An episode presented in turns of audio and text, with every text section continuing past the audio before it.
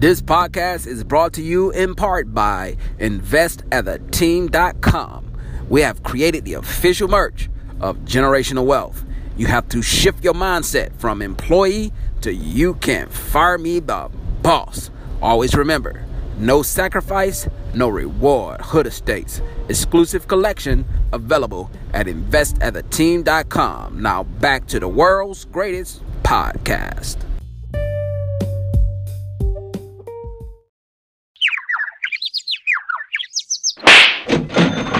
On the air, sugar? You're listening to Tweet Talk, Yes! a Black Wealth podcast. Build wealth, invest, own, and close the wealth gap. Now it's time to break down these financial concepts with your host, Mr. Time Millionaire himself, Charles Oglesby, and Raphael Husband.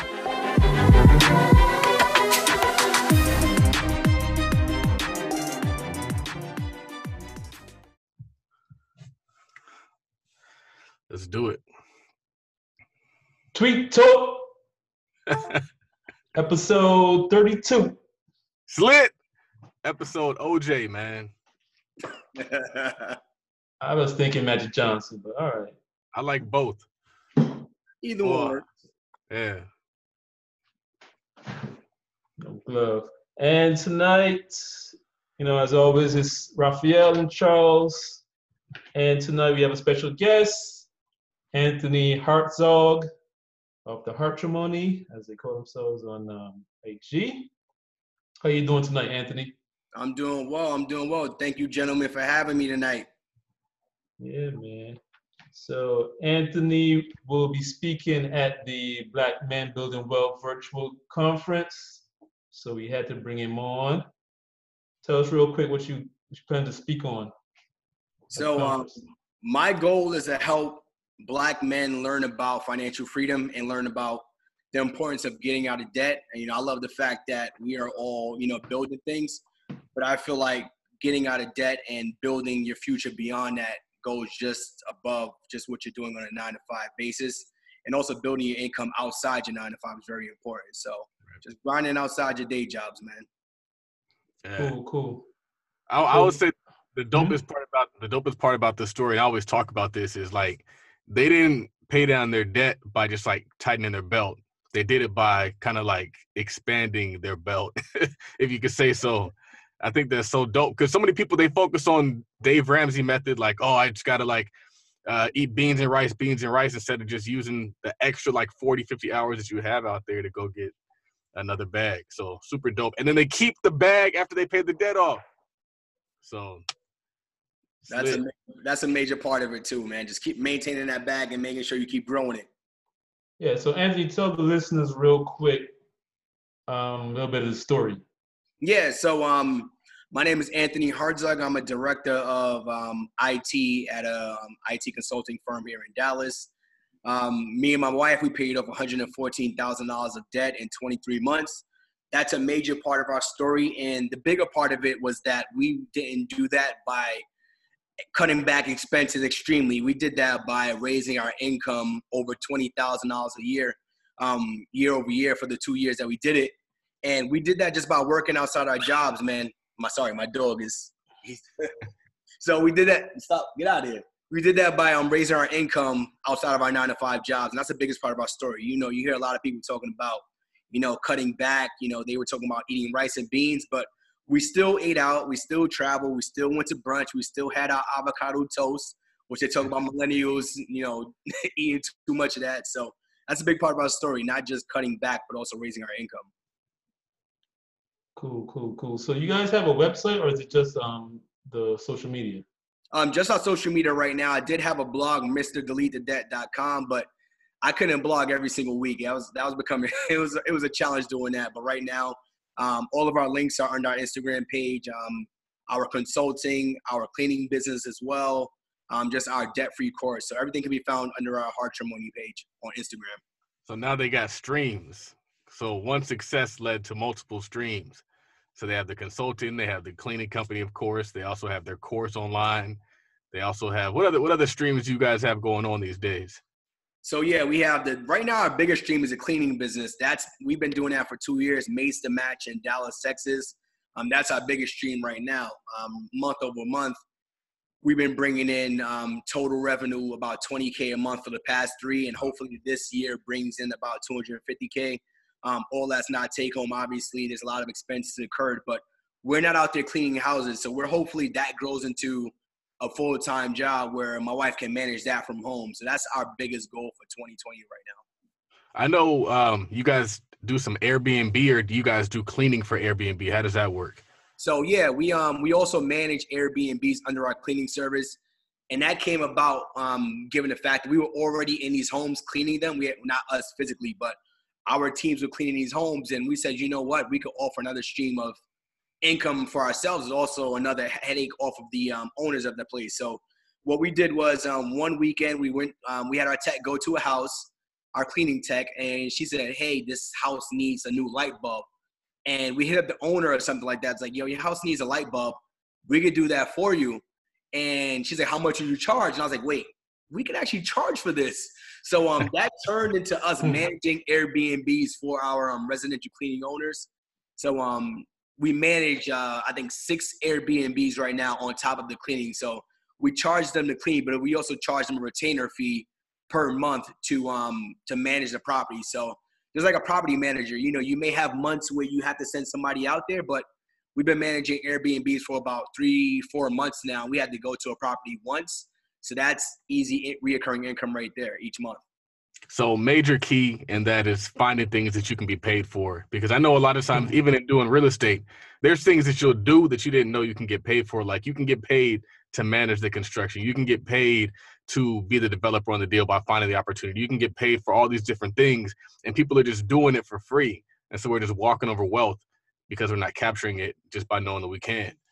Now, that's a good point because we um we literally didn't know until they said how much would you charge. I was like, wait, let's not respond first. Let's uh, let's figure out. And her response was, you know, we said we can do a property management fee, and she's like, wait, you guys do that? And I said, oh, we yeah, we do it now. you gonna pay for it, we're gonna do it. So um, that's exactly how it started. she's like, you know, I'll pay you um, two hundred dollars a month, and I was, she's like, well, she said she pays a current person about one fifty, and we said, well, we're already cleaning, so we'll we'll charge you like two hundred dollars a month. And we've been to that property once in three months, and that's been, you know, six hundred dollars that we didn't even have to work for. If something wow. does come up, we'll send a handyman out there. She'll pay for it. Um, our job is to make sure he gets in, he knows the code, and he gets the job done and we send our text, our cleaning text to kind of check in on them after they're done. Dope. That's cool. put together a package. Have exactly. you exactly? Are you an infamous CPA? Have you guys made like an alpha connection, or you guys really? No, that's that's my guy, man. That's that's my younger brother. I didn't, you know, I met him on social media, and he was growing his he was growing his um profile. Make sure you guys follow infamous CPA, and um he offers a lot of value. I think we first connected when I found out this guy was younger than me, and he was doing a house hack I was like, wait, I can do that too. So I hit him up. Hmm. And he um he put me on to Rashana Scott, obviously. Um, but you know, we just stayed in contact. We actually had a call today about um what he's doing with um his cars, and that's something that we did to get out of debt. So he's taking that's what true. we he's taking what we did to get out of debt to a whole another level. So we got on a call today and kind of figured out how he did it, and I got my, kind of got my wife on board with that. Um, so pretty much we used to rent our cars on Turo.com to make more income. And what he's doing now is renting his fleet of cars on multiple platforms so that he could raise more income and have more cash flow. So we had a talk with him today, kind of talking about that, and um, it's a great it's a great business model. And he explained to me how he makes it a, a passive model as well. So that yeah. was pretty solid. So another very important thing is if you guys are reading Infamous CPA's Twitter today, he was talking about how he had to save up money to get his house hack. And so instead mm. of, I guess, like penny pinching. What he did is he invested in cars, and the cars brought him the money so that then he could pay for his down payment. So invest and build something so that you can increase your income, so then you can kind of do what you need to do instead of just trying to expect a job in your 40 hours to do it for you because it's probably not going to do it. It's probably just going to keep you working there for the next 40 years. And I swear to God, um, my my uh, end of year review, I got a 3.5 percent increase, which was my mindset over time. I'm always asking for more money from more money from my job. So 3.5, usually we give it between three and four. I got a 3.5, which is solid across the industry for what we do. But I was asking for more money, and they, you know, they said this is pretty much the highest we could give you. You know what? I wasn't mad about that. I was actually, I tell all my employees, I have 30 employees under me, and I tell them like, I tell them at the beginning of the year, because if I tell you at the end of the year you're gonna ask for it, I don't want to give you more money.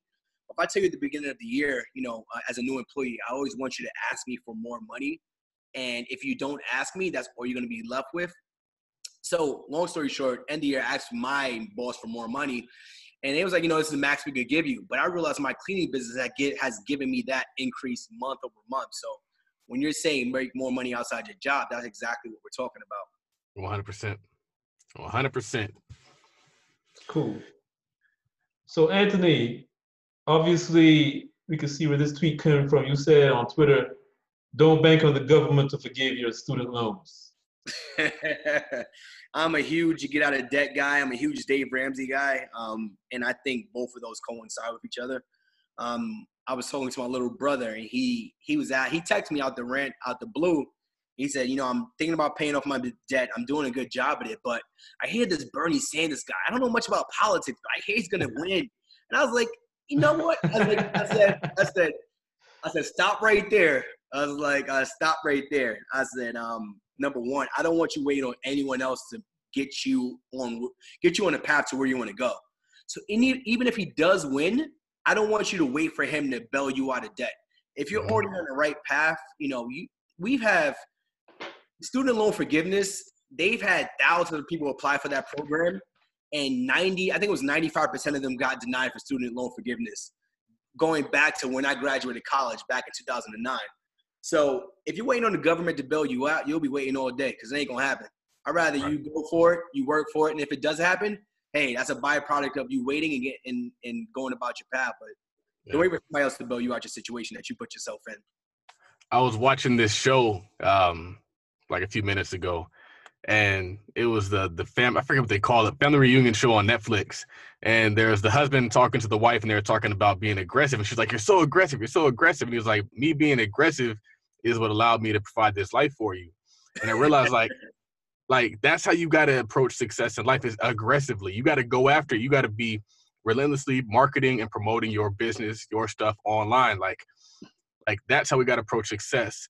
And so one of the things that I always talk about, and one of the things that we've kind of seen here that circles back to the debt forgiveness is imagine if they sat back waiting for Bernie. They'd still be in debt today. And Bernie might not even get elected. Exactly. But they, but they took the initiative to just knock it out. And because they did it, now they're better for it. I'd rather people approach life as though you're not going to get anything. Build yourself up. And if you get the bonus, great. If you don't, great. Now you're already winning. And so, like, that's one of the things that I always talk about. It's like, bro, like, it doesn't matter what it looks like. Any form of government assistance, you're better off doing it for yourself. You're better off going out there, learning how to put food in your community. You're better off learning how to put jobs into your community. Like, if you build it for yourself, it's more lasting. Then you can hand it on. You can't hand on student forgiveness to your kids, can't. but you can You can hand on a cleaning business to your kids. You can hand on a car rental business to your kids, and the skills that you learn and the connections that you made. Like waiting is not gonna. We we did a lot of waiting in the past eight years. We've done a lot of hustle for the past four years, and I think that we're better for the hustle. Well, we've been waiting for reparations for I don't know. I can't tell you how many years we've been waiting for that. You know, I don't I don't sit around and wait for my job to give me a raise. You know, it's dope that at the end of the year we get a raise, and uh, it's even dope we get a bonus. But I'm not, you know, waiting on that. I cannot wait on that to get my family where I need to be. So waiting on other people is going to keep you waiting forever. Yep. I'd rather build it if we can. And kind of building on what uh, Charles said, I get paid for my ideas, not for my energy. So it's nothing to create something and just hand it to my son. Right. Um, man, I forgot. There's Before so you start, different... Charles, congratulations, brother. That oh, is a major. that that is that is super big that you have a kid, man. That that's congratulations, man. Yeah, yeah. Thank you very much. Um, I think it kind of lit a fire into me. Like I thought I was hustling before. I'm really hustling now. Like, and then once he's here, I'm really gonna be hustling. So, um, but it's just interesting. Like I'm starting to really realize how money works and how you create wealth and how you build businesses. And all of it's just ideas. It's like Eric Tomasetti said that the rich people create ideas, have other people work for them. And so what I'm realizing is like everything that I create is basically an idea manifested. And so right now I'm working on a different brand. Um, I'm calling it Views, but it's supposed to. I can't really release what it exactly it's supposed to be. But I'm like, I can create these streams and just dedicate it to my son. I can create more vending machines just dedicated to my son. All these streams just dedicated to him because it's not related to my energy and to my effort. It's just what can I think about next? What can I manifest next? I always tell people like everything that you see is a manifestation of my thoughts. So the investment club, the real estate, everything we've done, it's just like I probably read a book, listened to a podcast, did all this stuff, thought the idea, and then created it, and now it's generating income. So it's you only have so much energy and so much effort, but your ideas are unlimited. So therefore, your wealth is unlimited, and that's just kind of how I see things. I'm curious, Charles. How do you go about your day when you're thinking about different ideas? How do you prioritize? Isn't you guys interviewing me? But I'm curious on how you prioritize your ideas. That's that's my challenge right now. My wife is like, I have I have given her a wall board of ideas, and it's like we we kind of picking and choosing. So how do you prioritize what's important for you? You know, I try to I try to, to do things that are in line with what I'm doing already. So I try to build like symbiotic streams of income. So things that are connected. So the real estate company is connected to the vending machine company, which is related, connected to the barbershop. Because like I say, we're in the business of cash flow. So mm-hmm. we put up a lump sum of money and that pays us checks over time. It might just look differently in a different form of business. And so our ideas, except for the one that I'm working on now, which is kind of like a, a retail idea, even that kind of falls in line because it's going to be like a higher end luxury lifestyle type brand. Like that still kind of falls in line with who I am as a person, what my brand is. And so I always try to do things that are in line. I'm not necessarily chasing, I'm not necessarily chasing an idea as much as I'm just like presenting who I am to the world and charging a fee for it. So like everything is just related. Like we're doing investing, we're doing financing. I can do this stuff like in my sleep. I'm thinking about it all the time. And so I'm mm-hmm. thinking about this lifestyle all the time. So it's nothing to really like promote that and create it. I'm not out there doing something that's completely unrelated to what I'm doing. Okay. If that makes sense. No, it does any thought that jumps in his head, he just he just does it anyway. I mean, I just do it, man. we we talk on the podcast, and it's like, oh, we're gonna do this. Like the whole conference, that was that was during um on the podcast interview. We were talking, and he's like, and we're gonna put on the Black Man Building Wealth conference, and I'm and Tasha was on there, and she's like, oh, that's so great, and I'm sitting there thinking like, wait, what? so when Especially, he brings, so when he brings his ideas to you, are you the are you got to have that balance, right? So he could probably bring an idea to you. You be like, you know what, that may not be what we want to do right now. How do you guys kind of balance that those conversations? I I found that it's best that I don't have somebody who could tell me no. That that, that she, that's why that's one of my that's one of my I tweet that probably every other day. Is like I feel like I would I would be really rich or really broke if I didn't have my wife because she tells me no all the time or she tells me to sit there and think about it. So the longer I think, the more likely I'm not gonna do it. So um, I feel like I would be really rich or really broke. So how does that work? Because I've always wondered. It's like if she says kind of like no or she's not for it, how do you convince her? How do you get over that hump? So with her, with my wife Janoka, it's more like we've been married going on four years. We've known each other since we was what 12 and 13. And I think she knows me pretty well. Where if I bring something to her once, it's probably both. It's probably crap, right? It's probably something I just thought about. So you know what? Mm, it's not important to us. I want to do it. We'll let it go. But if I bring her, if I bring her that same idea multiple times, that means I've been sleeping on it. That means I've been thinking about it at work. I've been thinking about it on my commute. I've been thinking about it as I walk my dog. I've been thinking about it as I'm in the gym. And I'm thinking about ways to present it to her in different aspects. So I probably have to present an idea to her about five times before she's like, you know what, this may make sense.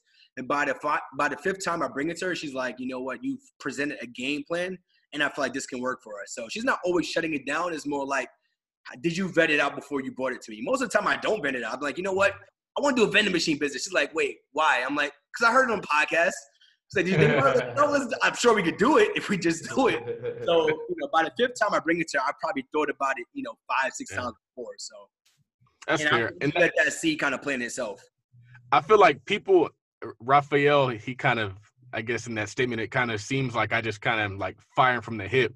But I do do a lot. I, I do a lot of thinking. a lot of thinking, a lot of researching, a lot of watching. I just, I mean, I don't really engage in nonsense. So I'm always thinking, I'm always planning. A lot of researching. Yeah. I, Okay, oh, okay. I, wa- I watched I watched a whole bunch of videos on vending machines before I hopped That, that counts as research. Yeah, that is. YouTube Oh, yeah. University. All right. I'm not gonna argue that, man. And, and, and the numbers made sense. Well, definitely. I mean, yeah, that's passive right there. Um, pretty passive. Once you start once you start showing people the numbers, then it's it's hard to decline it. It's Yeah. when I started showing my wife the cleaning business numbers and what we could do, you know, we finally it took us two years to get there. So she understands it now. A lot of things we a lot of things we started doing, you know, a year ago, two years ago, it's starting to make sense now. She's like, "Who's gonna pay us? Who's gonna pay us to kind of talk to us?" I'm like, "A lot of people will. We have a, a unique story people want to learn about." So now she's seeing it Right. Come to I think that that's very important to know that like your streams mature. So what starts off as like a small venture, a small stream, and year two, year three is killing it. Like for example, like podcast revenue. Like the podcast, I did it for free in the beginning. I did a bunch of free commercials, and now the podcast revenue, like last year was doing pretty good. This year it's doing twice what it was doing last year, and so next year it should be doing even more. And that's just podcast revenue. That's not anything else. Like I forgot even we even count on the podcast revenue and there's so many other things that are going. So that's that's. A, I was like, let's start a podcast. She's like, who's gonna listen? I'm, it's funny. It's, it's a Yeah. recurring theme. Who's gonna listen to us talk? I'm like, go on Instagram. We got hundreds of DMs talking about, you know, we want to see this. We want to talk about that. We want we want you guys to do this. Like, you- let's start a podcast. She's like, who's gonna listen to us talk? I'm like, there are people out there that will listen to us talk. So by the end of this year, she's the idea is already planted. We Mhm. um we did an interview with um ABC, and it was like we want to see you guys do a podcast, and it that kind of set her on fire too. So we'll, we'll see how Yeah. it goes. And it's cool that you have a, a female male dynamic because you guys will appeal to more listeners, people like that, because the girls will tune in because they want to hear her story and Oh, yeah. you know how that works.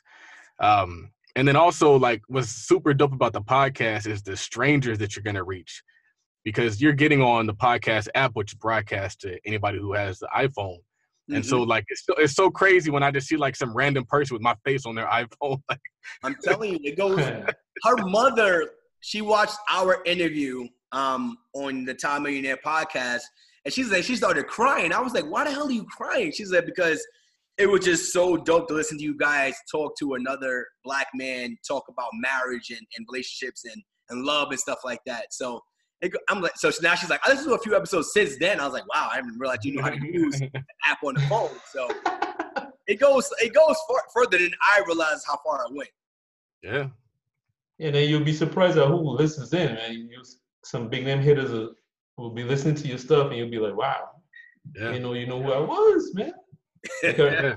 I was talking to Andre Hatchett the other day about trying to get him on, and he couldn't make it this week or whatever. He couldn't, and I was telling him, um, I was giving him the link for the podcast, say, um, so you can listen to it and get a feel for it. He's like, "Man, I listen to it every week." right? Exactly. like, "Oh, That's People dope. may not tell you. People may not tell you, but they're watching, man. They're always watching. I love I like seeing how Raphael people are seeing who he is now more often. That's super cool. Oh yeah, I've been I've been peeping as well. So I'm telling you, people are watching. They may not say they're watching, but they're definitely watching, tuning in, taking notes, um, and just listening. Yeah, Yeah. so um obviously the whole the debt the get out of debt the no nonsense get out of debt guy. that was your idea too. Yeah, it was it was my idea as well. She was like, "Who's gonna pay you to help them?" I'm telling you, I'm, I think it, it goes back. It goes back to our upbringing. We're like, you know, you work for money, nine to five, you get paid. Outside of that, you don't make money, and that was my mindset as well until I went to college, and it was like, you know what? I don't have to just have one job. When I was in college, I was a, I was the um, I was a uh, shoot. I was a residential assistant. I was an orientation assistant. I was a student assistant. I was a student association assistant. I was a dean. I, I did so much in college. I was making so much different streams of income so that I was able to buy. I bought a bunch of sneakers and liquor in college. Whatever. That's neither here nor there. Um, Right, but. I had enough money to do what I wanted to do in college, and that kind of made me realize that you can make as much money as you want. So anyway, going back to what you said. So when I come to her with these, when I come to her with these ideas, she's more like, you know, who's gonna pay us to do that? So when I said I'm gonna make a um, guide to debt freedom, I said I'm gonna take every single thing we did, package it up, um, because we're getting a lot of questions. We took um, the first year we were really silent about what we were doing.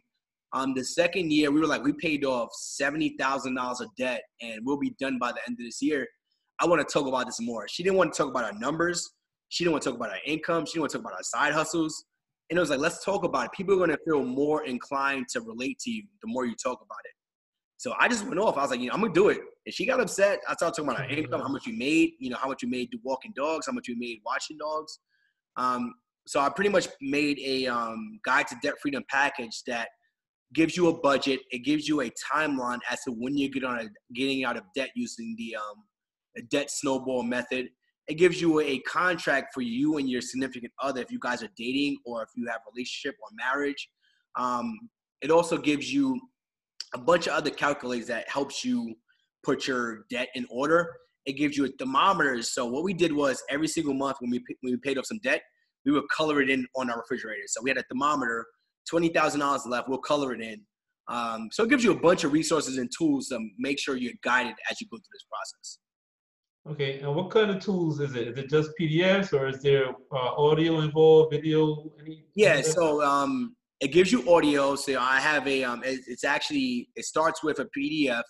Um, it also gives you a PowerPoint presentation. It gives you audio and it gives you visual, visual representation, representations of your debt journey, um, as well as a, um, some images. So you can kind of put them on your fridge, print them out, um, post them as you're seeing them throughout the day. Hmm. So you combine these two tweets together. You said wake up earlier to work on yourself and wake up and start every day better than yesterday. So I try to so I move closer to work. I my job was 20 minutes away, and we moved about 40 minutes away. So my commute was becoming 30 minutes, about an hour each way. Um, I moved closer to work, so I get my time back in my day. I'm paying the same amount of rent. I didn't increase my lifestyle. I was paying, you know, a couple hundred hundred dollars for rent, and I'm paying the same amount of money, but I'm closer to work. So now I have a four minute commute each way. My commute went from an hour each way to a less than 10 minutes each way. So I get about 10 hours each each week in my commute. So I'm not, you know, I was leaving for work six o'clock in the morning. I'm waking up six o'clock in the morning. My wife was like, "Why are you still waking up early?" because I want to make sure I'm still utilizing that time in the morning. So I want to my my goal every day is to make sure I utilize as much of my my energy as much as possible before I get to work. Because I'm drained. I'm, I manage 30 people every single day. So by the time I walk into the office at seven, they're asking me questions. It's, it's like babysitting. You know, hope nobody's listening to this, but you know they know what it is. I'm managing 30 people every single day. I'm tired by the time I leave that office, so I'm gonna make sure I utilize my creative energy every single day before I walk in that office. So that's by so, me waking up earlier. How how do you feel that staying physically fit helps you in business and in life? Do you think there's a correlation there? I think so. Um, I think that my ability to stay on, I think it's more of a scheduling. It, it creates a very regimented, reg, regimented schedule in my day. So I know I'm gonna wake up at 5:30. I'm probably gonna work out. So by six o'clock, I'm home on working out in my, my gym complex here. So I already worked out for the day. And I think people that are more in that regiment, it allows them to get more fit because they're allowed to either wake up early and work on themselves, may that be mm-hmm. physical, mental, Sometimes I wake up and pray, which goes a long way. Sometimes I wake up and just read. Sometimes I wake up and listen to a, a podcast. Sometimes I wake up and just sit in silence. Sometimes I wake up and just compose my tweets for the day.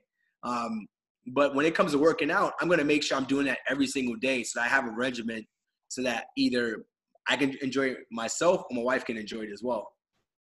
I'm doing my podcast, babe. Huh? I'm doing my podcast with Charles. Oh, yeah, yeah, yeah. Ralph. Okay, I'm leaving now. All right. Enjoy. Bye. My wife is at her. Uh, we could probably. I don't know if we can copy that out, but she's at her Equinox holiday party. They didn't invite me this year because I left the job a year and a half ago, and they upset about that. So Huh. anyway, yeah, she said you can't. He can't come this year because he left over a year. ago. Ah, Um, that's crazy. but anyway, that's kind of how we made sure we stayed on track with our um our gym regimens as well. Do you still have an Equinox membership since you like family Oh, yeah. benefits? Oh yeah, she, she still works there as a manager. Um, since Yeah. further away, so we still use that um at least a couple times a week. Um, you uh, I know I posted something a long time ago, and you're like, you need to lift some weights. Um, Oh, you were running on the treadmill. yeah, why why weights over treadmill, and, and why not treadmill? So I just I want you to have an overall better fitness experience. I hated treadmill. Um, I've run multiple, you know, half marathons, 13.1 miles. I've done that at least three times. Um, I've done, you know, some PRs, which are really good. I've done some bad ones with my wife. she's done a few as well. But I want you to just have an overall well-rounded just gym experience as well. I don't want you kind of focus on the treadmill because that it gets boring for me. Right, it does. Yeah. Let's take a quick break. What do you got from Raphael? Well, the next one I was going to say, he kind of touched on it already. He said, woke up earlier this morning to work on the business. Give yourself your best energy before anyone else takes it. So, Charles, how how how do you see this? Like, how do you get make sure that you give your best energy to what you're doing? Guys, I'm curious. You don't you you you don't sleep. Number one, um, I wake up really early, and I'm two hours ahead of you. So I'm curious. Number one, this is not my podcast. I'm curious. What are your working hours? Like when you go to your job, what are your working hours? And then what time do you wake up? And then question. I'm sorry, I kind of No, jumped no, in. no, no, no. okay. But this, I think I need to know. I need to learn this while I'm here.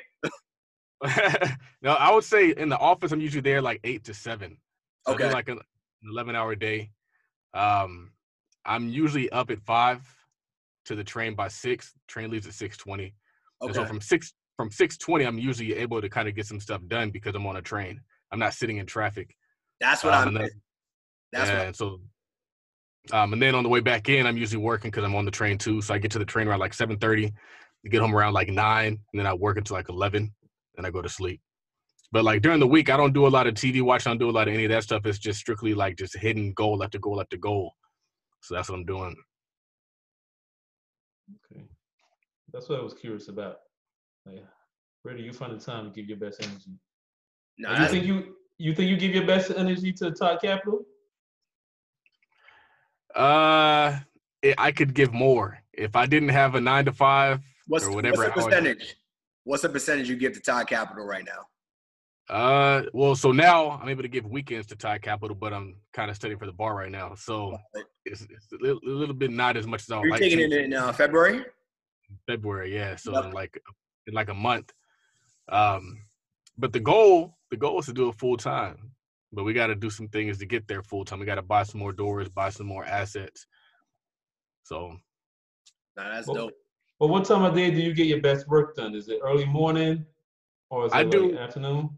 I do it all throughout the day. So this this might not be how you're supposed to do it, but I'm I'm doing multiple You things do it when you do it. No, I'm, Right. no, no, no. I'm just saying when everybody talks about, you know, there's a time of day that you give your that you at your best. Not not so much are you doing good work all day long. It's just like Right. when it's when it, what time is day is optimal for you for honestly, I think that this is true for most people, but it's unfortunate that a lot of times our jobs take our best hours. Like your best hours are when you wake up until about five or six, and after that you kind of fade. And so it's like mm-hmm. I don't want to just only do my business like in the evening time or on the weekends. Like that's kind of lame. So I, I work a lot of projects into that day. I'm using lunchtime. I might write a blog while I'm still sitting on my desk, just kind of pounded out 30 minutes. Like okay, get that done. I might upload a podcast listen to the podcast while I'm working, take show notes while I'm working, and then upload that podcast with the show notes. Um, I, I create promos while I'm working. I do a lot of stuff while I'm working, but I still kill it while I'm working.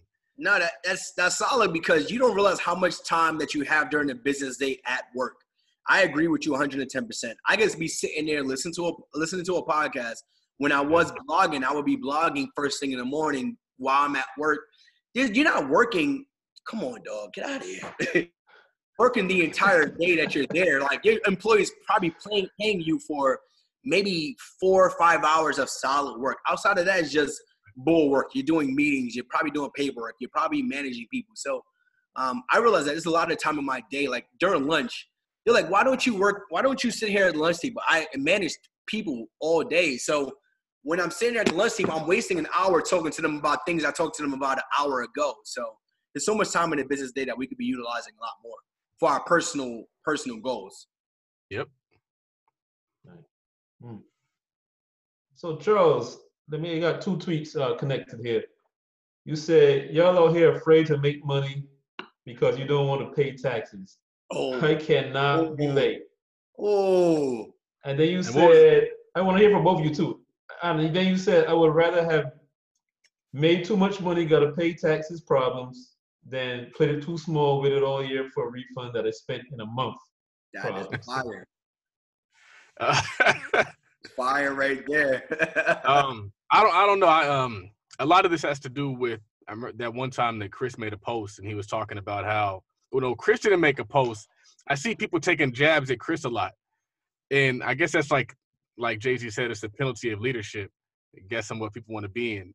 So like, I see people in there like, oh, I see you making all that econ money, but are you paying your taxes?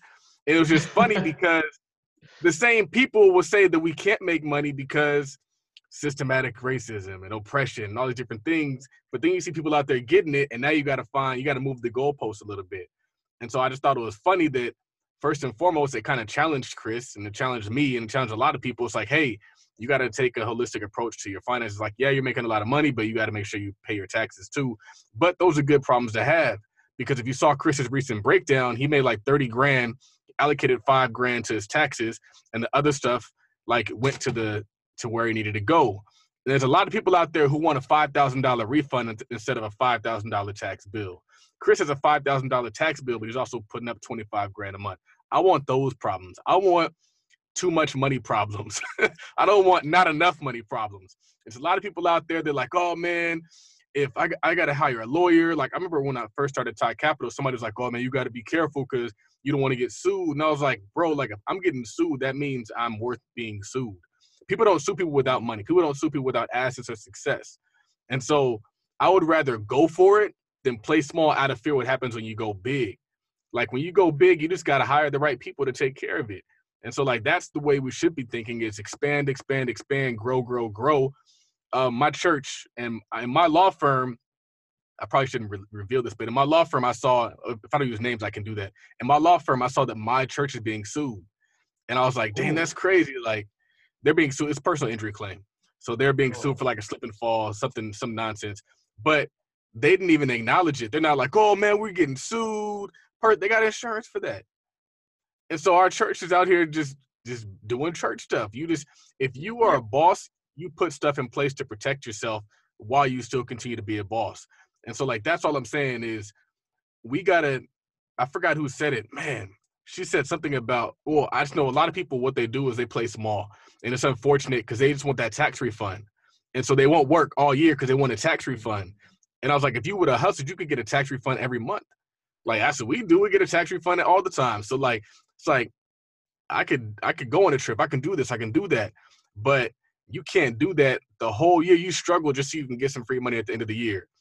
Like I just think it's lame, man. I think we got to aim bigger, have bigger problems. Dog, I'm going to agree with you 100%. So when you said, I saw that tweet, and I, we had a $6,000 tax bill the first year of our cleaning business. And it was dope because I was like, my wife is mm-hmm. like, we got to pay $6,000. I was like, well, we have $6,000 to pay. That's not a problem. So we took the money, you know, that we made, a part, portion of it, and paid that tax bill. We pay quarterly taxes now, so we don't have to worry about that. We haven't gotten Right. a tax refund in years because we make sure we do quarterly taxes. But I'd rather worry about, like you said, I'd rather worry about us having to pay taxes than you know getting a tax. Re- we haven't got a tax refund in probably three, four years because we're making sure we pay quarterly taxes for sales tax, personal tax, business tax, um, state, federal, whatever it may be. We're we're paying that quarterly, and I'm actually I'm ex- actually excited for tax season because I know our stuff has been so on point all year. If we have to pay a thousand dollar tax bill, I'm happy about that. We have to pay two thousand. That means we missed a couple thousand here and there. I would rather have that problem than getting a five, six thousand dollar refund check, which means I didn't take care of my money all year. Right. Yep. It's it's the people who make the move have those problems. People who make the world move, they're over here going through this stuff with their tax preparer, their tax advisor, trying to figure out how they can save money on their taxes. It's the people out there who don't have those problems who are at the whim of the people who have those problems. So I want those problems. I, I want the right kind of problems. I don't want the wrong kind of problems. But there's a lot of people out here who have the wrong kind of problems because they're unwilling to get the right kind of problems. You're gonna have problems wherever you are. You're gonna have like that's just what life is. Like if you aren't engaging in new problems, you're not operating at 10x levels, as Grant Cardone says. Like the way that to know that you're taking enough action, the way to know that you're aiming big enough for success is you got new problems. And there's a lot of people out here that like, I don't want problems. So they don't go big enough. So they don't get the success they want. They don't get the wealth they want. And they got to sit down there and cry and hope somebody's going to take care of their student loans. No, I agree with you. And um, I actually got a question for you, Charles, as well, because it was um, you follow a lot of things that Chris does as well. And my wife is like, well, I don't want to diminish our brand. So one of the things was $50 Fridays, right? Mm-hmm. And you said, I'm going to do what Chris does. And I've been taking notes of that. So I'm like, well, I'm going to discount our cost on our course on this day here.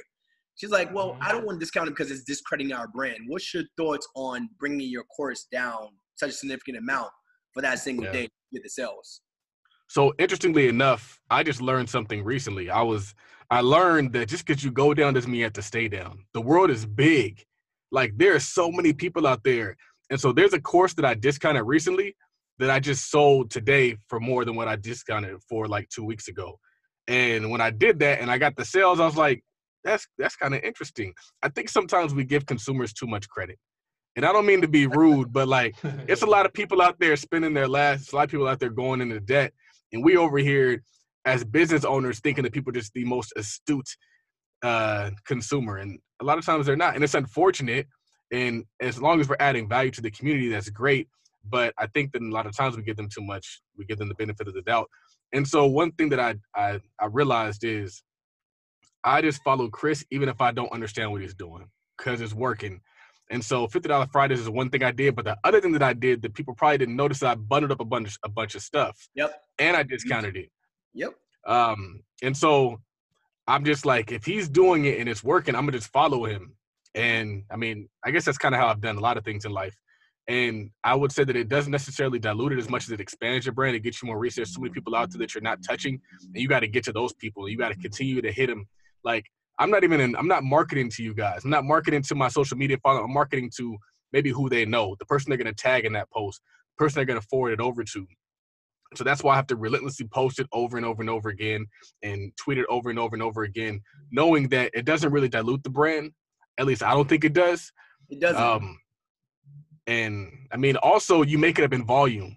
So that's one of the things I learned in Fifty Dollar Friday. Like you could sell one course, you can sell a five hundred dollar course to one person, or you can sell a fifty dollar course to forty people. Mm. I, would rather sell it to 40 people, and then I've done it. I've sold it to 40 people. I'm sure you've done it as well. And so it's like instead of just, and then also you're helping more people too. So then you get more consults. Then you get more repeat buyers. So people who have bought $50 Fridays have bought all the $50 Fridays. Yeah. they're, they're, like, yeah, I bought them every single. I'm just waiting. Right. What's the next one? So that's kind of my answer to that question. No, that that makes sense. When he first, when funny thing again, I go back to my wife because I said I'm gonna do a 20 for 20 on like Friday or Tuesday. I saw it and I was like, you know what, I'm gonna see, I'm gonna see how it works. And we got that, we got the um, Good Morning America and the local Dallas News Press. I said, I'm gonna do a 20 for 20. We did 20 for, I, we did 15 the first day, and I was like, that's the most amount of courses I ever sold, but it's also the mm-hmm. most amount of promotion I've ever done for the course.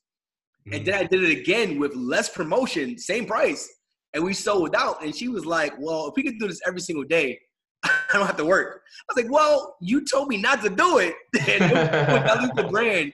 It would dilute the brand. My thing was, if you can promote, I was like, we have a unique, we have a very unique story. We're we're minorities who paid off debt and we're doing very good things in the community and also just um, just helping people out. It's like let's get our story out there more.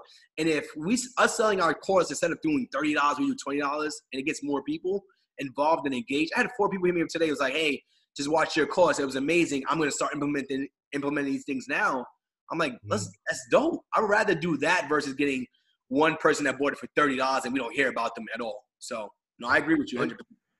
One of the things that's also interesting when you discount your course like 50 bucks and i've seen chris one of the things he's doing that i'm about to do is he even knocked it down to 45 and i think psychologically that kind of makes people want to buy it as opposed to that hard 50 but what's interesting is you're going to get people's kind of like spare money. People will make a $50 purchase $45 purchase like just kind of like casually but they're going to have to plan for that $500 pur- purchase.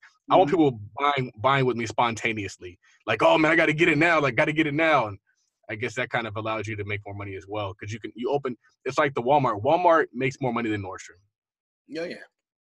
Toyota makes more money than Lexus, or maybe not, but Toyota makes more money than a lot of people. But like, there's there is value in being that guy.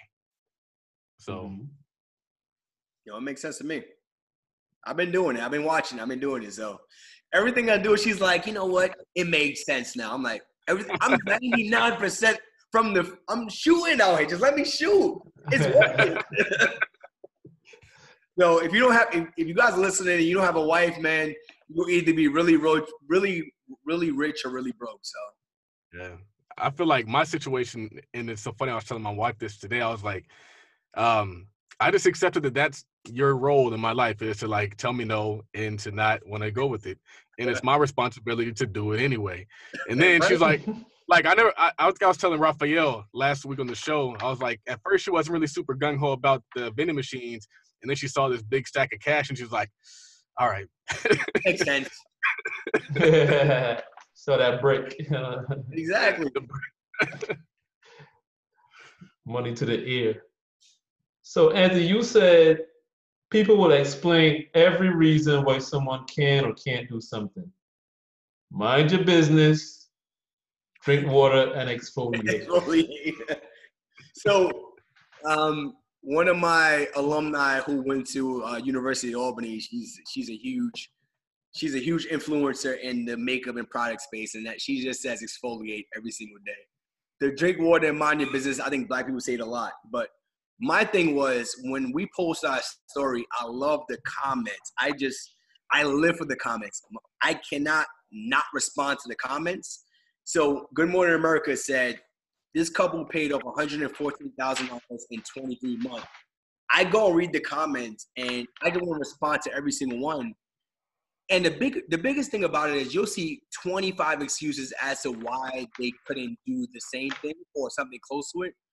And my thing is everyone has their different races. When we have our con- consultation calls, I don't tell anyone to pay off your debt in 23 months. I say pay it off, you know, as quickly as you can. Get intense about it. You know, if it takes you four or five years, don't rush it. You know, don't make this a boring journey. Get it done when you get it done.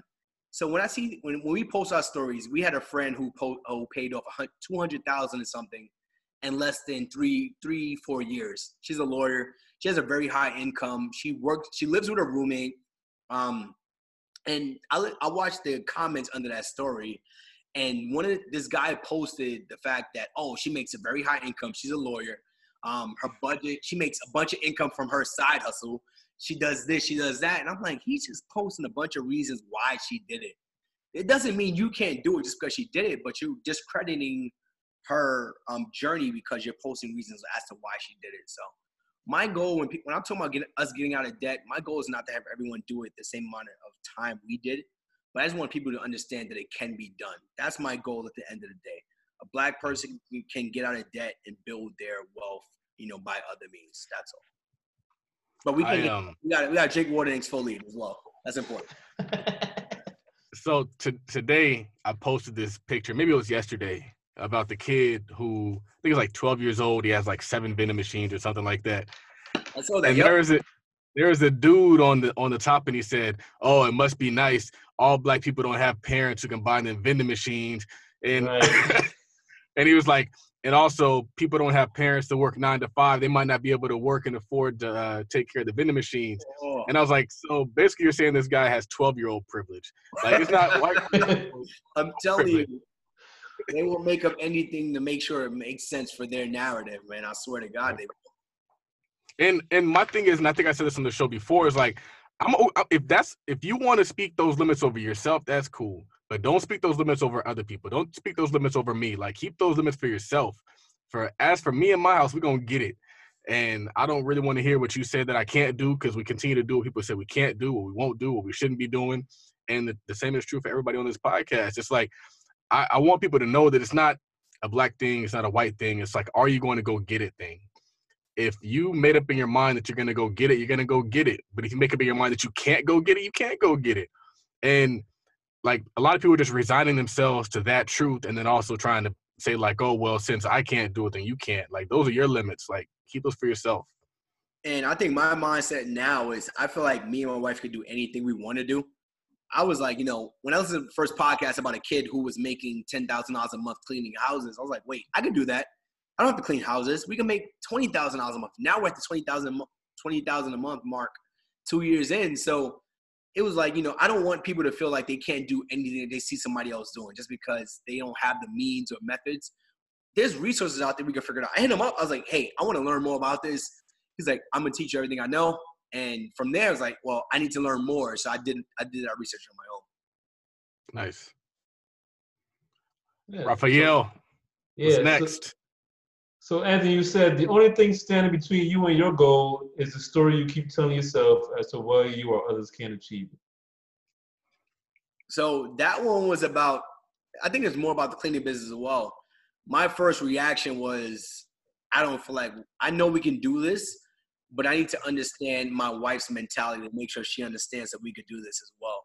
A lot of my stories revolve around my wife because we share a lot of information. We share, we share a house, we share a dog. We, we are married, we are engaged, we are we are parents to our dog. We are one under the eyes of God. I'm not trying to go there in religion, but we share a lot of stuff. So I want to make sure what I do is not just for me. I want to make sure she understands it so that if it fails, things have failed. We've like we failed a few times, and I want to make sure she understands why we failed. I don't want it to be an Anthony thing. I don't want it to be a Janoka thing. I want it to be a family thing. We failed. I'd rather say she understands why we felt, and let's figure out how we can fix it for the next time. What's next, Raphael? What's next? So, Charles said, Success to me isn't stuff. Success to me is did I give my son a great life? Um, it speaks for itself. It's one of those tweets that's like, hey, it speaks for itself. But I was uh I was looking for a backpack and I was like, I really want a Louis Vuitton backpack. And I was like, that Louis Vuitton backpack costs two thousand dollars. It they weren't always that expensive. They used to be like around a grand. Now they want two grand for a Louis backpack. And I was like, nah, fam, I'm good. So, And I was so, so you're making backpacks now? Is that what it is? Views. we we gotta we gotta figure this out. I want, I want answers. no, but uh I just I realized because I'm I'm putting a lot of money aside for them, and I was like, it's dope because like all the stuff that I'm doing is gonna allow him to just like win, and like the knowledge that I have, and I mean the resources that we're we're building is really allowing us to like give him kind of what people say that he like like uh, Tasha was like, oh, I feel like it's coddling. I was like, some people call it coddling, and some people call it privilege. I'm gonna give him some privilege, and you can call it coddling if you want, as he drives past you and whatever he wants to drive. And so, like for me, it's like like that's that's success. I feel like it's like the Bible says the man leaves an inheritance for his kids' kids. A righteous man leaves an inheritance. But there's a lot of people out there not leaving inheritances, inheritances, but deeming themselves righteous. Like that's success. Success isn't like, did I drive the fastest car? Did I have the freshest shoes? Like, no, did you leave an inheritance for your kids? Did you create their life easier? And if you live for that, you're gonna grow as a person. You're gonna have more wealth as a person because it's just a byproduct of building wealth for other people. Like you're gonna build wealth for yourself. And so like that's kind of like what I've manifested, and I feel really good about that because it's a bigger it's a bigger thing than just myself. And I'm realizing like there's so many things that I can be doing and am doing that are only gonna make his life easier, but also is what the wealthy have been doing. So I'm starting to really look at like how are trust funds? How do they operate? How do they exist? And I'm realizing like, okay, so it's not just a pile of money in the trust fund. It's also assets in the trust fund to pay him cash flow from that trust fund. It's also, hey, we have this lump sum that's paying you interest per year, and you can live out of the interest. I'm thinking of ways to use rich dad philosophies to enrich his life through cash flow so that he doesn't have to work. I was in the office and somebody was talking about how like do they want their kids to work and what they want their kids to do and what they need to be doing at 18 i was like my son's going to take over take over the family business like that's what he's going to do um, and I did, it wasn't really a second thought. I, he's still going to go to law school. He's still going to probably go to business school because I want to be able and educated and qualified to do those things. But like that's what I'm setting up for. I'm, setting up a, nepo, a nepotistic. Is that a word? Nepotistic. I'm setting up a nepotistic uh, situation, and I feel like that's dope to me. Like that's like I, I think it was Fabolous who made a rap and he was talking about like it's interesting how so many people who grew up without a dad became great ones and so like my dad was present, but like my goal was to be a great father. My goal is not to just be like, I raised you, you 18, you grown, because I feel like that's that's whack. I feel like kicking somebody out of 18 is whack. We could be doing so much more. And I feel like you should be doing so much more. But so many people think that they just have if they're doing the bare minimum. And I'm just not a bare minimum type person. I want to I want to overdo it. I want to I want to I want to kill it for him and make his life great. So, so Charles, got a question for you as well. So did you guys uh, kind of plan for your kid, or was it like we're gonna have a kid at this age, or how did you guys come to that conclusion? So I'm 33. I'm 33, um, and I would say that he was planned for. I think we we we made him on purpose, um, and I don't know that I don't know that I would say that we were per- like like we knew like oh we're ready now let's do it um, so I can't really say like you'll know when you're ready. Mm. I just know that I knew that there was times when I didn't want to have a child, if that makes sense. That's, then, that's my next conversation. well, makes, yeah, you're good. yeah, so it's like I knew when I wasn't qualified, when I wasn't ready, and when we weren't ready, and then I know when I was like, okay, well, we're not not ready. So I think we can do this now. Okay, that makes sense. We'll be right back. Join us for the Black Men Building Wealth Virtual Conference, February 29, 2020, from 10 a.m. to 6 p.m., featuring Charles Oglesby, Andre Hatchett, Jillian Gordon, Brian Robinson, Brandon Thomas, Oge Madu, Gene Holloman, Lamont Woods, Jay Morrison, Torrance Reed, Byron Sellers, Henry Washington, Brian Thomas, Xavier Miller, Chris Senegal, Jeremy Johnson, and more. Topics covered will include marriage, personal finance, debt paydown strategies, tech and investing, mobile home real estate investing, tax strategies, and more. All proceeds will be donated to the Bless a Black Man Foundation. It's the Black Man Building Wealth Virtual Conference. It's lit.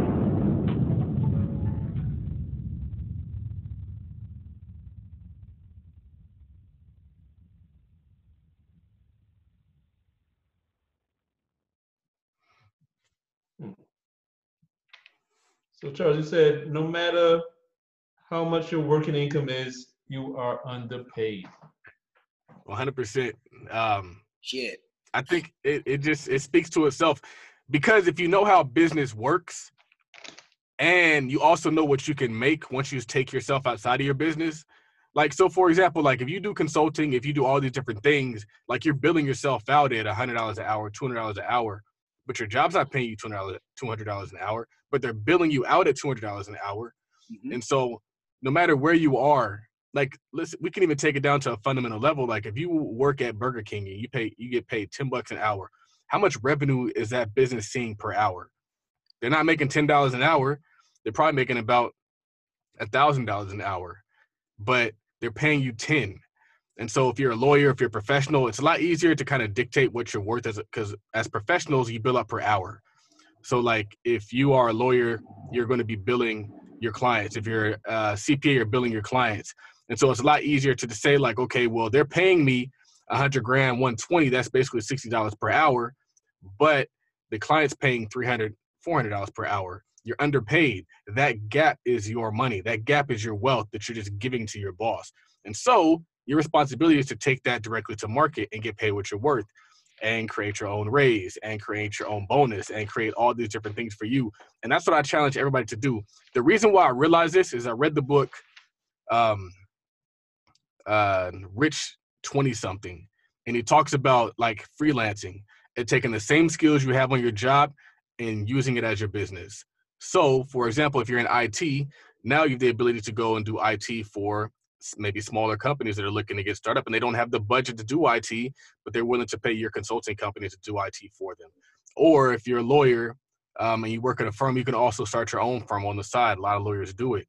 Or if you're an engineer, or if you're all these different things, like you have to start a side hustle, but you don't have to reinvent the wheel. You can literally use the same skills your job pays you for and take them to market. And I always tell people, like, if you don't think that you have skills that are marketable, you wouldn't have a job. You have a job because you have mm-hmm. skills that they're willing to pay you for you got to go out there and you got to double and triple your income by taking it directly to market. Like we said last week, nobody goes into business to make 40, 50 grand. They go into business to make 300, 400, 500 grand. And you can get there. These people aren't any better than you. They just happen to have taken their, their talents to South Beach.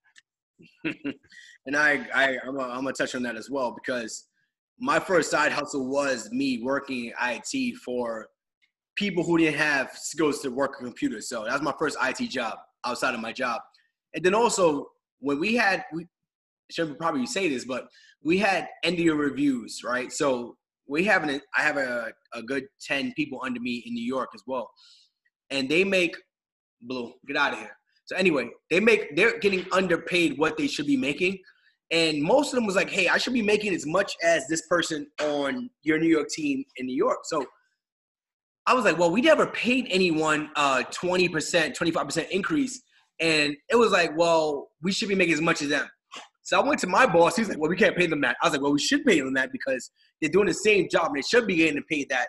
So he went to HR and they came back with a 25, 30% increase, as close to the 40% increase for some of these employees. Babe, wow. Wife just walked in. Hello, you gotta stop it. So anyway, they paid some of these employees 30, 40% increases because they knew they should have been making more, but I was like, at the end of the day, I told you this in January. Now we have to face this in uh, November and December because you want to you want to drag your feet and make it seem like you couldn't pay it. So at the end of the day, companies will never pay you how much you're actually worth. And every mm-hmm. single review, I always ask for more. You should as well. And and one of my favorite books, uh, the Choose Yourself Guide to Wealth, he talks about how corporations don't like you. They kind of just tolerate you. And we always talk mm-hmm. about how like you're working this job and you're missing family events, you're missing all this stuff, and then when you die, they replace you in a week. Or when you put in your two weeks notice, they just fire you. And oh, so yeah, fire people at two weeks. Right. And that's crazy. And so that's why you got to choose yourself. It's mm-hmm. not even. It's not even. It's like I don't hate them. They got a business to run. They can't make a profit if they pay you what you're worth, and so they have to underpay you. So you got to pay yourself what you're worth, and you got to be unashamed about doing it, man. I feel like sometimes people feel ashamed for having sources of income outside of their job, but what you don't realize is you'll probably be a better employee if you aren't depending on them for your sustenance.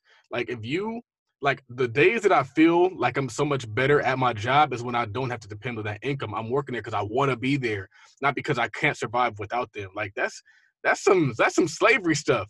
They really want people to feel like you cannot exist without them. They think it works.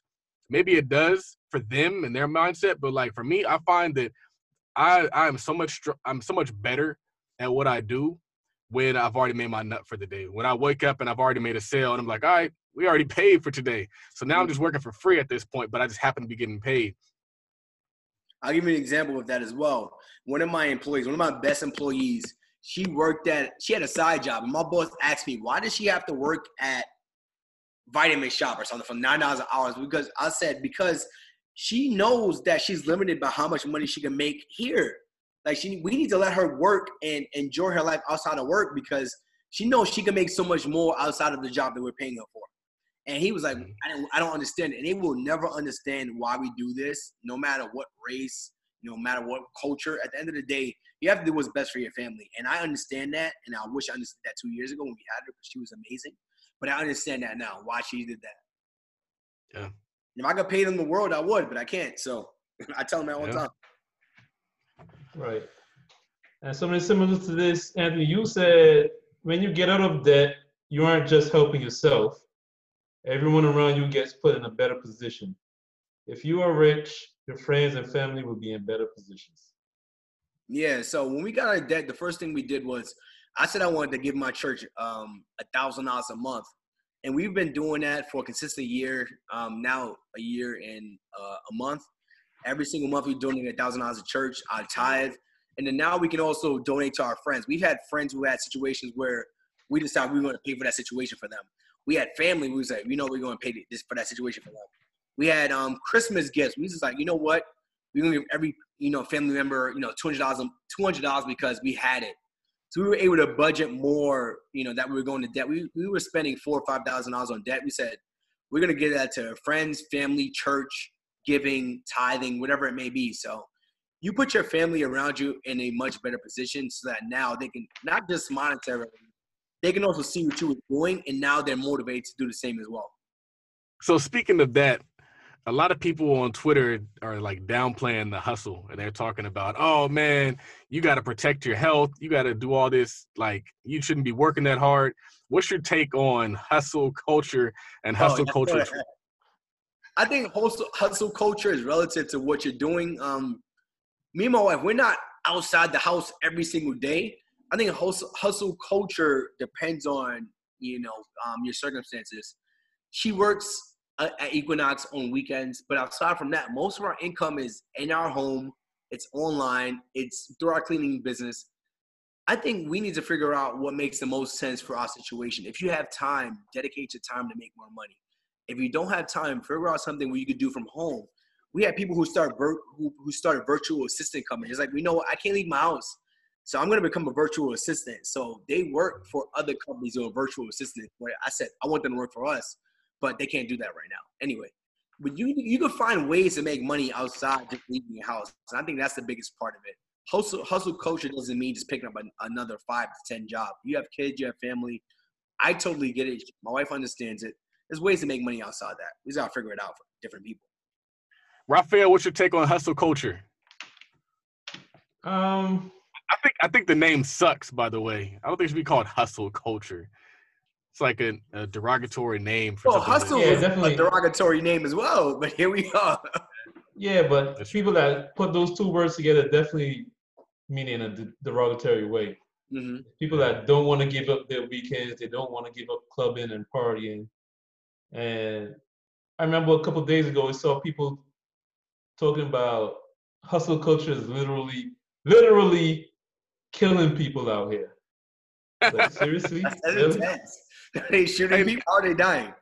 There's no That's intense. nobody in the ghetto is nobody in the ghetto is dying because they hustle too hard. That's intense, man. Like, come on, man. Like, if you know you you you you you got yourself in hundred and fourteen thousand dollars worth of debt, you better hustle, man. You ain't going you ain't getting out of it. You're not you're not gonna uh like Dave Ramsey, you're not gonna wander out of debt. You Nah. can't just be like, ah, well, I'll just add a little bit here, I'll add a little bit here, and I'll be good. Nah. You better get at it, because otherwise you're gonna be drowning for the rest of your life. You were Right. intentional getting in that debt, so you got to be intentional getting getting out of it.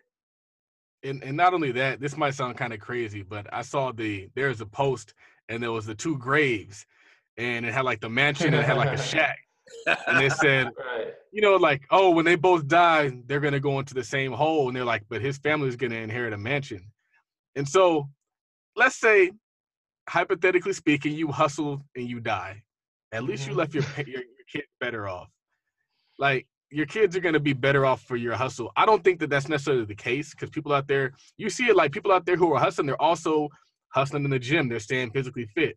They're also out there eating right. They're probably vegan or on a, on a, very, a very good diet. Like they're intentional about everything in their life, not just their finances.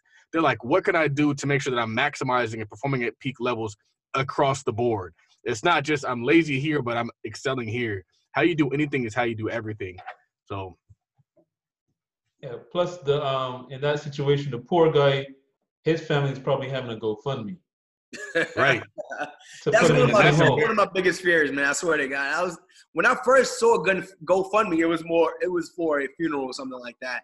I said, I don't want to leave my family in that position. I said, Lord willing, God forbid that happens. I don't want my family having to beg for anything to bury me at a bare minimum.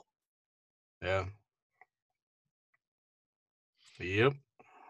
So Charles, you you said, I think this is a good one for this uh, episode. The bar to self-employment is so low, fam. If you can make a hundred dollars per day on your own, you can work for yourself. Uh, I mean, the average average apartment's for like fifteen hundred bucks. Um, so if you can make three thousand, you can at least put a roof over your head. And if you can put a roof over your head, you can basically work for yourself. And it's so easy to make a hundred bucks per day. It's just a matter of like putting those systems in place and kicking it out and being aggressive and intentional about it per day. Chris is out of making a thousand dollars per day. So Shit, I swear to Um, God, I was uh, when I saw when I saw your your um your payout for Gumroad, I showed her. I was like, you you worried about um me discounting our course, but we just made five hundred dollars, which was four hundred dollars more than what we made six five five months ago because we be we were being intentional about this stuff now. So she's understanding it, and I, I agree with you 100. percent You be more intentional about your marketing and just what you're Yeah. doing. People will buy into it. And it creates consistency. The reason why I like fifty dollar Fridays is I know I'm getting sales on Friday. I might not get sales Monday through Thursday, but I know I'm getting sales on Friday, and that sale is gonna bump it up um, to whatever number I need it to be for that week. But yeah, Yeah, the, the bar the bar is low, and I was actually I was talking about doing the freedom math, and that it's like if you know what the bar is, if your bar is four grand, you got to reverse that of that, and it's like how many doors is that? Is that eight doors? Is that nine doors? Is that ten doors? And then it's like, okay, well now I got to get ten doors, and now I got to get the funding for ten doors. Now I got to find ten deals, and then I'm free. And after that, then we're good to go. Give me some water. And the good thing about um, your example from earlier, when you were saying um, running the fifty dollar Fridays and getting more sales, even though it's a much lower price, since it's digital, digital, your cost of goods doesn't go up. I mean, it's Very the same point. price for you. You already made it a while back, so it's not costing Yep. you more for for more sales. So same cost. It's actually a bigger margin because you, you you're getting more um more sales. Yeah. And also, one of the things is just expanding your brand. You got to get those strangers, man. A lot of times, like another thing is, strangers are probably going to spend a little bit of money with you because they haven't been following for so long, and so it's going to be very difficult to get somebody who doesn't know you from Joe to pay you a thousand dollars to pay you five hundred dollars. But you might be able to get them to pay you fifty bucks, and then you've Right. just got another person in your in your network, and that's and there's so many more people out there outside of the maybe thousands that follow you. Like there's still millions of people out there that you can still be getting money from. That was my biggest challenge early on. I was like, well, why, why aren't my friends and family supporting what I'm doing? I was like, you know what? They may not be my market, and I also know, I also don't know as many people as I'm marketing to. So my goal was to get more people. When I get a sell from a friend and family, I feel like it's a zero sell because they're gonna support me regardless. But when I started to focus on people who didn't know me, that's when our sales started rocketing. Yep, 100. percent Mhm. So, Charles, you said, um, I think this is a good- this is good um, theme for this whole episode. You are where you are because of how you think. Mm. Oh, Um, I it's it's a lot. It's a lot that goes into that. I Yeah. think, and this probably you guys probably didn't think this was the the inception of that tweet, but there's been a lot of conversation on Twitter about paying half of the rent. oh God! Don't do that. Don't go there. We Come had on, a man. conversation about this too, as well. We, sh- we should uh, talk about this earlier. Yeah, I remember Yeah, I ain't gonna. I Anthony- ain't, I'm gonna leave that alone. I'll let him. Anthony did. Yeah, I saw you commented on that. Me too. Um, Nah, another episode. Another episode. I'll leave it. right, alone. right, right. Kind of on. late in the episode for this one. This one's a big one. This one's a big one.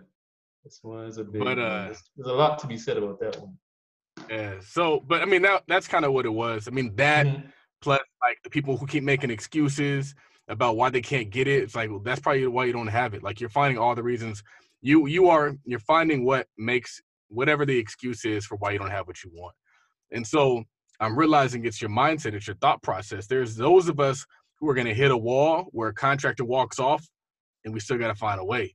I still got to get the house done. But if I was somebody who had to have everything perfect, I wouldn't have anything. I was talking to, I work with an attorney who literally is from Detroit, but owns no real estate in Detroit. And so I was talking to him and I was like, um, because I'm my goal is to start doing some deals home in LA. And he was saying, like, oh yeah, I think LA isn't really a flip market. I think it's more of like a rental market. And he was like, but in like in Detroit, Detroit's more like a rental market. And he was like, because I mean, you have, but he was kind of listing all the reasons why he wouldn't rent in Detroit because he was like, oh, people might not pay on time. It might be hard to get tenants. No, The rents are expensive. And I was like, I'm willing to fight through all that stuff. And that's why we own what we own. You see that stuff as a reason to to not do it, and that's why you you lived in the city and don't own anything. I'm willing to sit there and maybe the rent might not come on the first, it might not come on the third. Maybe I might have to deal with somebody who isn't the most intellectually sharp, but that's a part of being an owner. Like people who own businesses, they got employees who might not be as sharp or as bright as him, but that's a part of being the owner. And so that's just one thing I realized is like he's limited just because of how he thinks, how he approaches obstacles, and I just am not. Hmm. boss. so last tweet before we wrap it up, and this goes for everybody. Charles tweeted, I would recommend following people who are doing it successfully, not your single, broke, and opinionated friends.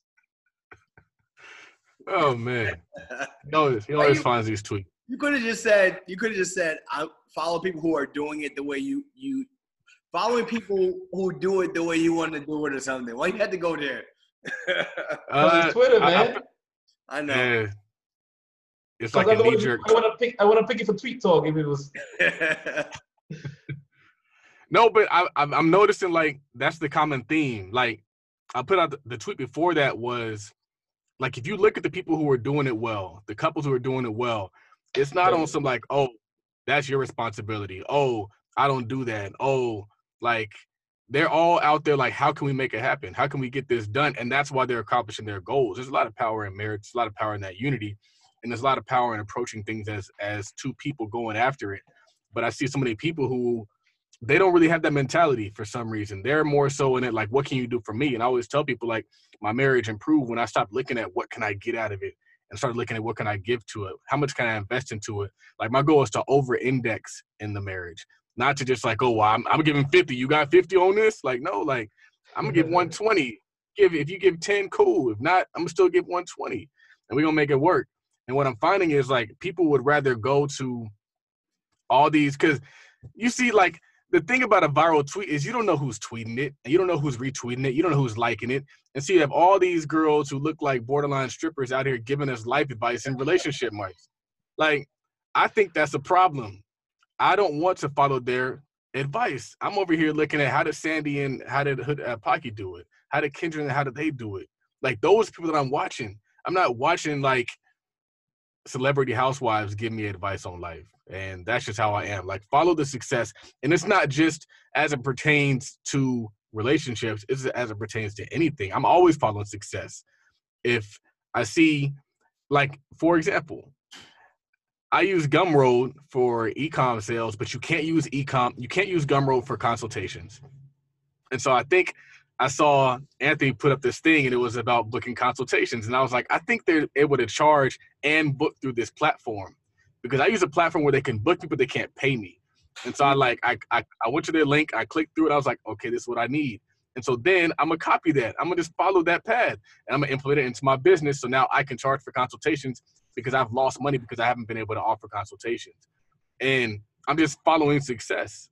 If Anthony's like, hey, this is how we manage our finances. Hey, this is how we do this. Any successful at that. I'm following success. I don't care who's successful. I'm following it because the goal is success. The goal is not to be liked. The goal is not to do what's cool, what's hot, what's popular, what's in a rap song. The goal is success. So that's me. No, I agree with you. I think um same thing for us as well. We uh, follow this I follow the steps that I see people doing who are already successful at it. When it comes to that, when it came to like that tweet itself, I was like, you know, I'm gonna follow, I'm gonna follow Todd Billi because I know it makes sense for what we're trying to do. He's doing, he's already doing what I want to do. I don't know if I get to Chris right now, but I know I get if I follow Todd, who's going to where Chris is to be, I'm to get there. He's like, well, I'm to do a 20 for 20 because Chris is doing. It. I'm like, well, I'm to 20 for 20 because you're doing it, and to me that makes sense. Hello. My wife is just she's on the couch now. She's listening to us. Um, so I'm, I'm going to do that, and it makes sense. We had the most we had our most core sales in a day because we did the 20 for 20. And then we had our most core sales in a week because we did the 20 for 20. So I am going to follow people who are doing where what I want to do or where I want to be because it makes sense for me. When I when I first started cleaning business, like you know what, I'm going to follow this kid because he did ten thousand in a month. I'm not going to do ten thousand a month, and now we're doing twenty thousand a month. So to me, it makes sense to follow people who, are already doing what you want to do, or they're already at where you want to be. Yeah. And I feel like that kind of it it a lot of people just follow who is close to them. So they're like, "Oh, my homeboys are doing this. I'm I'm just going to try to fit in." And I've never really been that person. I've always kind of looked at people who are older than me because they have already kind of lived through what I've lived through. And so I think that's very important because you don't want to get in the habit of just following people just because they might look like you when they're around.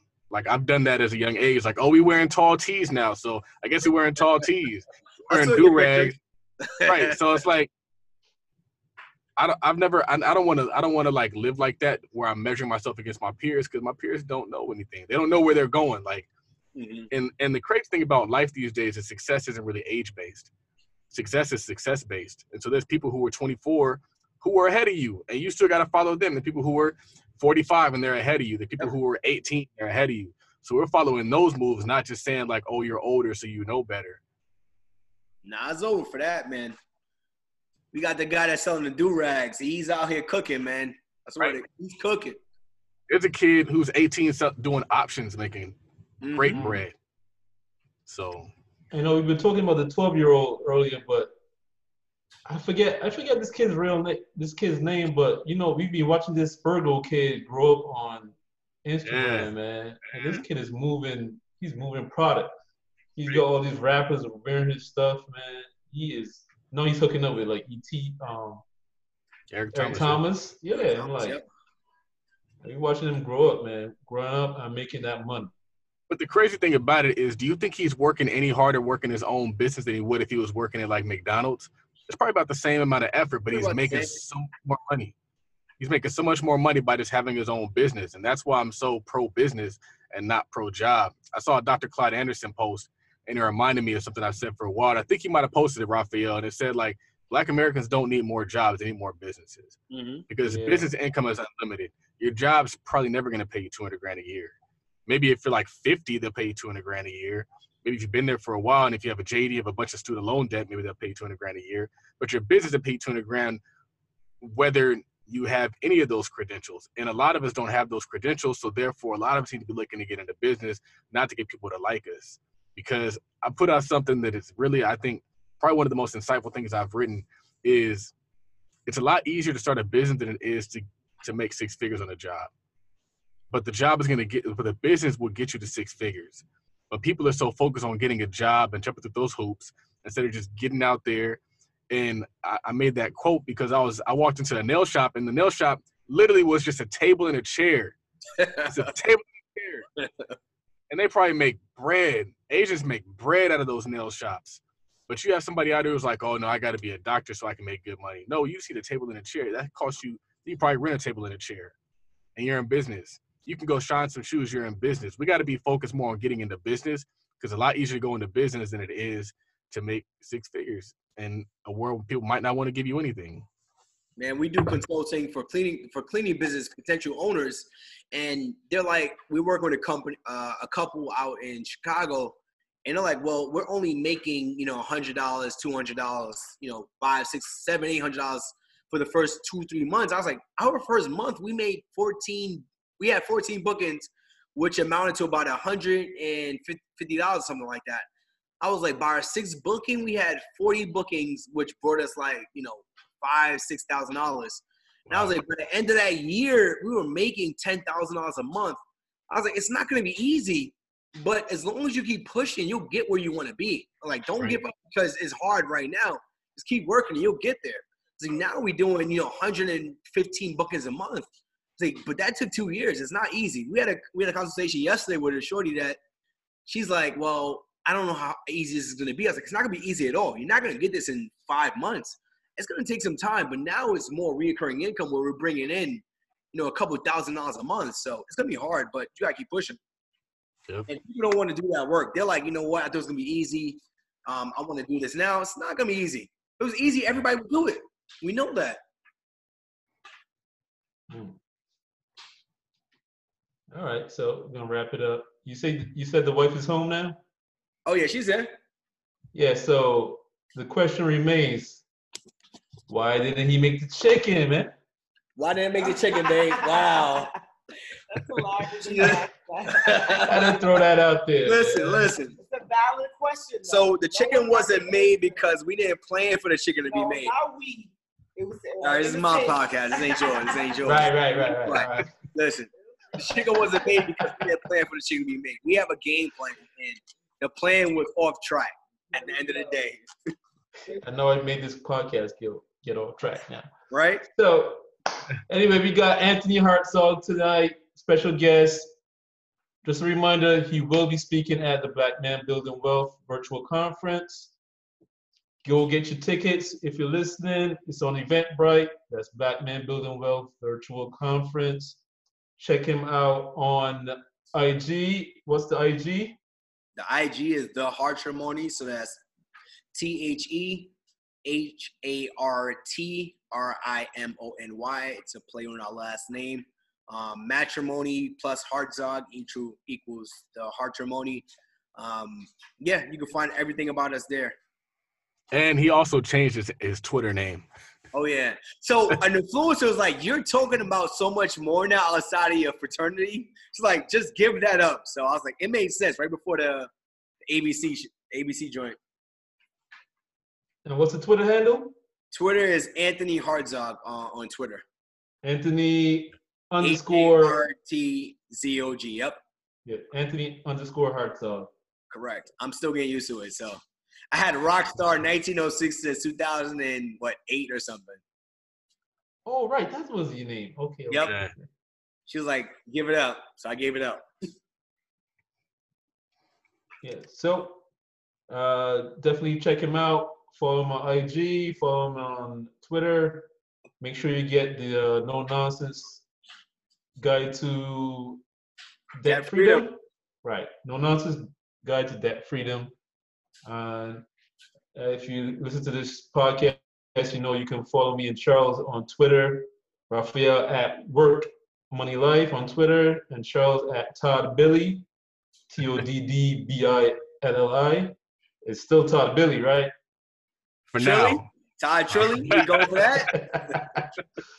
Billy Pablo the third. You know, he's Todd Billi on Twitter. He's Charles at home. He's Chance at Starbucks. I saw that too. on Instagram, he's partnered with Millie. Uh, also at uh, Todd.capital on Instagram. And you can follow the show on Instagram. I think I'm going to change it on Instagram. Really? Yeah, I think we're going to go with Tweet Talk Podcast on, Okay. on Alright, I Instagram. like- Let's make it simple. like- Simplify like it. everything. Try to streamline it. So follow us on Instagram at Tweet Talk Podcast. Okay, so Also Uh, check out Blessed Black Man.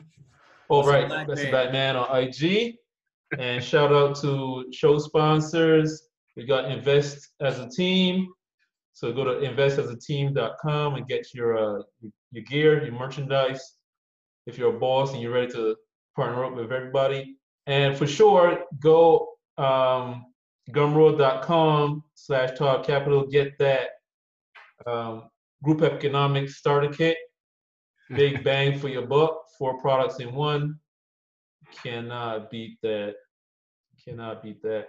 Shout out to Get Laced. Get your uh, custom shoelaces. For your Uh, kid. who else? Who else we showing out, uh, Charles? Erica Classic Climb. Check her out on YouTube. Also, Hood Estates.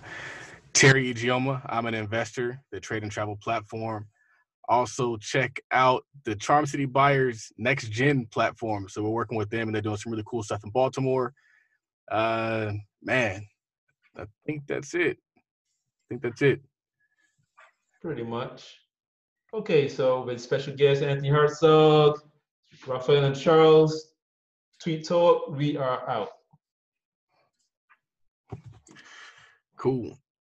Thank you for tuning in to another episode of Tweet Talk. To connect with Raphael and Charles on social media, hit them up on Instagram at WorkMoneyLife and at Todd Billi. And come get some more of these bars at at Blackwell Tweet Talk, at Partner with Millie, and at Blessed Black Man. Now, if you want to send in a voice message, go to anchor.fm forward slash tweet talk forward slash message. And of course, you can always support the podcast at anchor.fm forward slash tweet talk forward slash support. Until then, remember, don't be a little bee, build a business. We out.